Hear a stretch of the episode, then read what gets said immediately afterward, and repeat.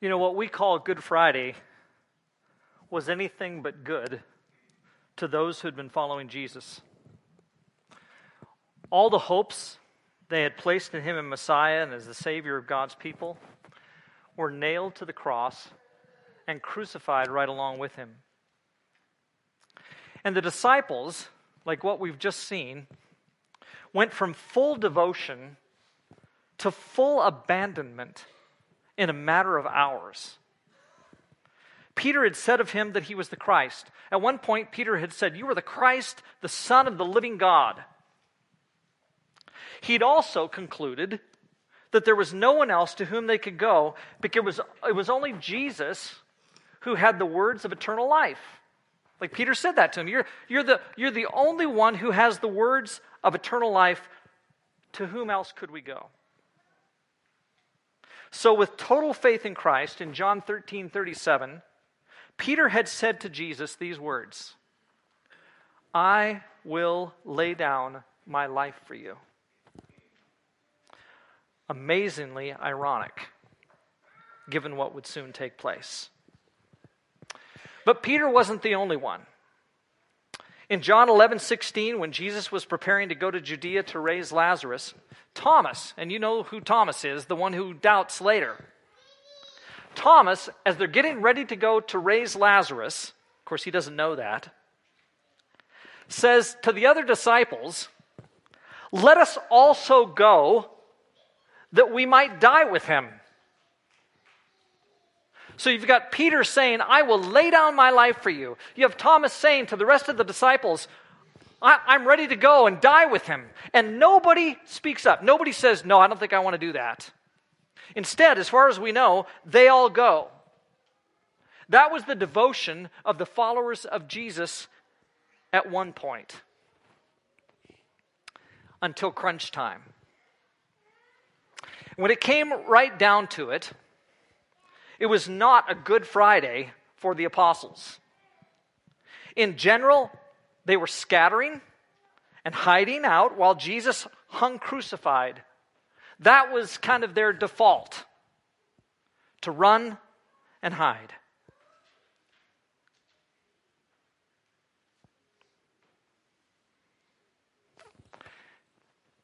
They do come back eventually. They return.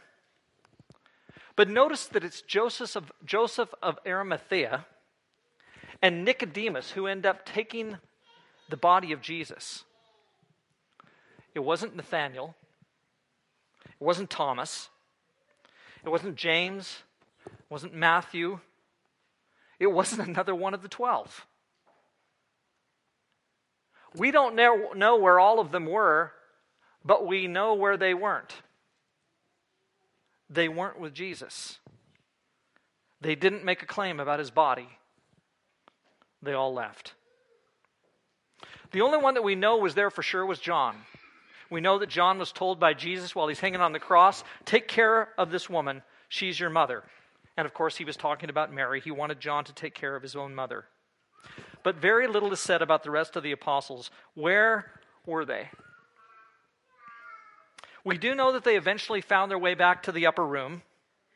In fact, that evening, after the resurrection, Thomas is the only one apparently not there, and Jesus appears to them.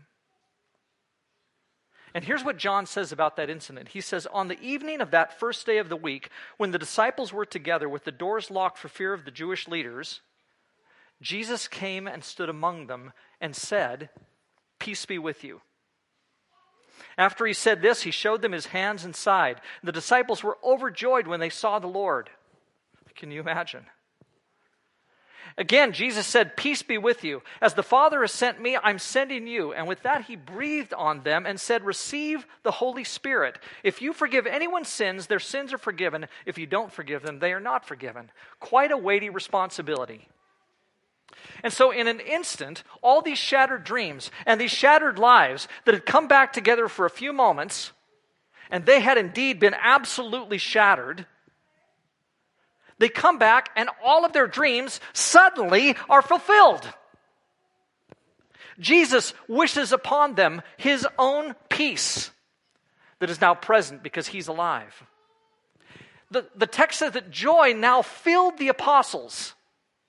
They were previously grieving with broken hearts, and suddenly the appearance of Jesus fills them with joy. And then there was this whirlwind uh, commission by him where he says, I'm going to give you this mission. And then he says that you're going to be filled with the Holy Spirit, and he breathes on them so that this would be so. He even says, again, that forgiveness of sins is being offered and that they have a major responsibility for the forgiveness of those sins. And so instantly, we go from the very depths of despair and agony and hurt and confusion, grief, not wondering what the future holds, to all of a sudden recognizing that because Jesus is now alive, everything has changed. And the fact is that for us today, everything changes because of Jesus. Today, many of you have had a chance to look at the traditional stations of the cross. We didn't do all of them, but we chose several. They begin with Jesus being condemned to death in the first station, but then death itself is condemned. So that death itself dies and is overcome by life. 1 Corinthians 15, verses 56 through 30, uh, 57, make it clear that we're now victorious over death. And so Paul says, Where, O death, is your victory? Where is your sting? And of course, it's taken away by the cross of Jesus. The next station that we looked at sees Jesus taking up his cross and carrying it. But this is also so that the Spirit can indwell us, so that we can then carry our own crosses. You look at again Matthew chapter 28, verse 20, and it says that Jesus is right there with us, with all authority, present, even while we have to carry our crosses. He's there. One station includes Simon of Cyrene helping to carry the cross of Jesus. And then, with Christ's help and with the help of the Spirit, we carry each other's burdens. Galatians 6 2 says, carry each other's burdens. Just the way the burden of the cross was carried for Jesus. In the traditional eighth station, Jesus meets the women of Jerusalem, weeping for him. But at the tomb, Jesus asks the woman, Why are you crying? Because he knows that his presence is going to remove their tears. During the course of the events leading up to the crucifixion, Jesus is stripped by his garments, and they're divided up by casting lots. But then we're told that we're clothed with Christ in Galatians 3 26 and 27. So, despite the fact that there's a, a stripped, crucified Savior on the cross, it means for us a clothing. The traditional 11th station of the cross is the nailing of Jesus to the cross.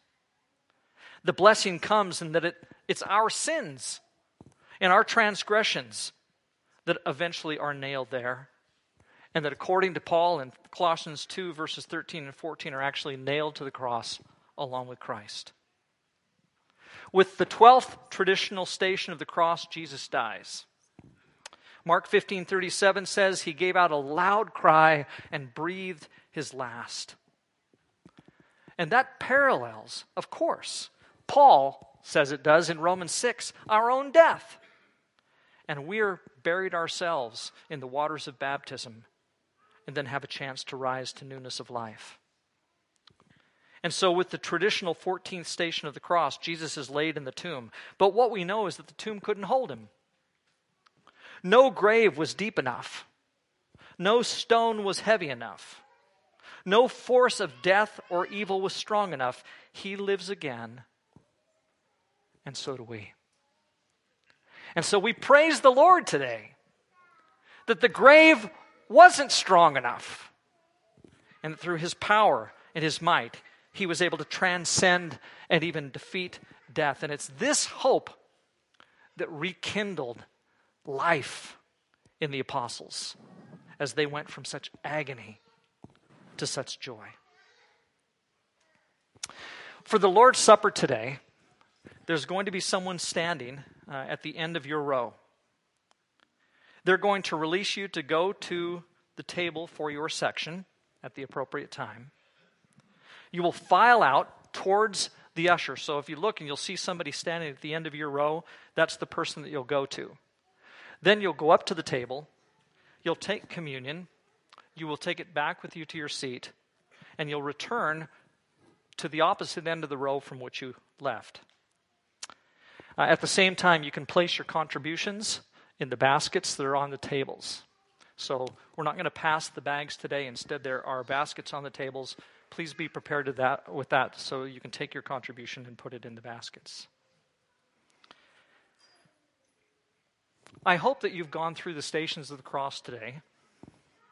I hope that you've thought about the pain. But then I hope that what you've thought about is the victory. The blessed victory of Jesus transcending death. More than anything, that's what we're experiencing today. I'm going to lead us in one prayer uh, for the bread, for the cup, and the offering. And then you'll be dismissed row by row. So just wait for that person to be at the end of your row and go toward them. Let's pray.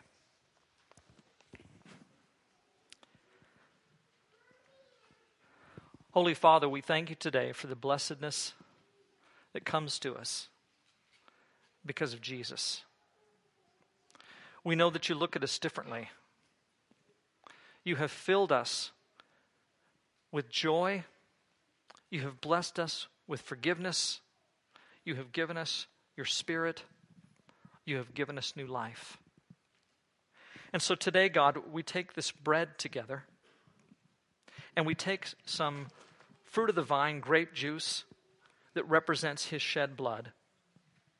We know that it, was his body killed, his blood shed, that offers us this new life that we've received and celebrate today.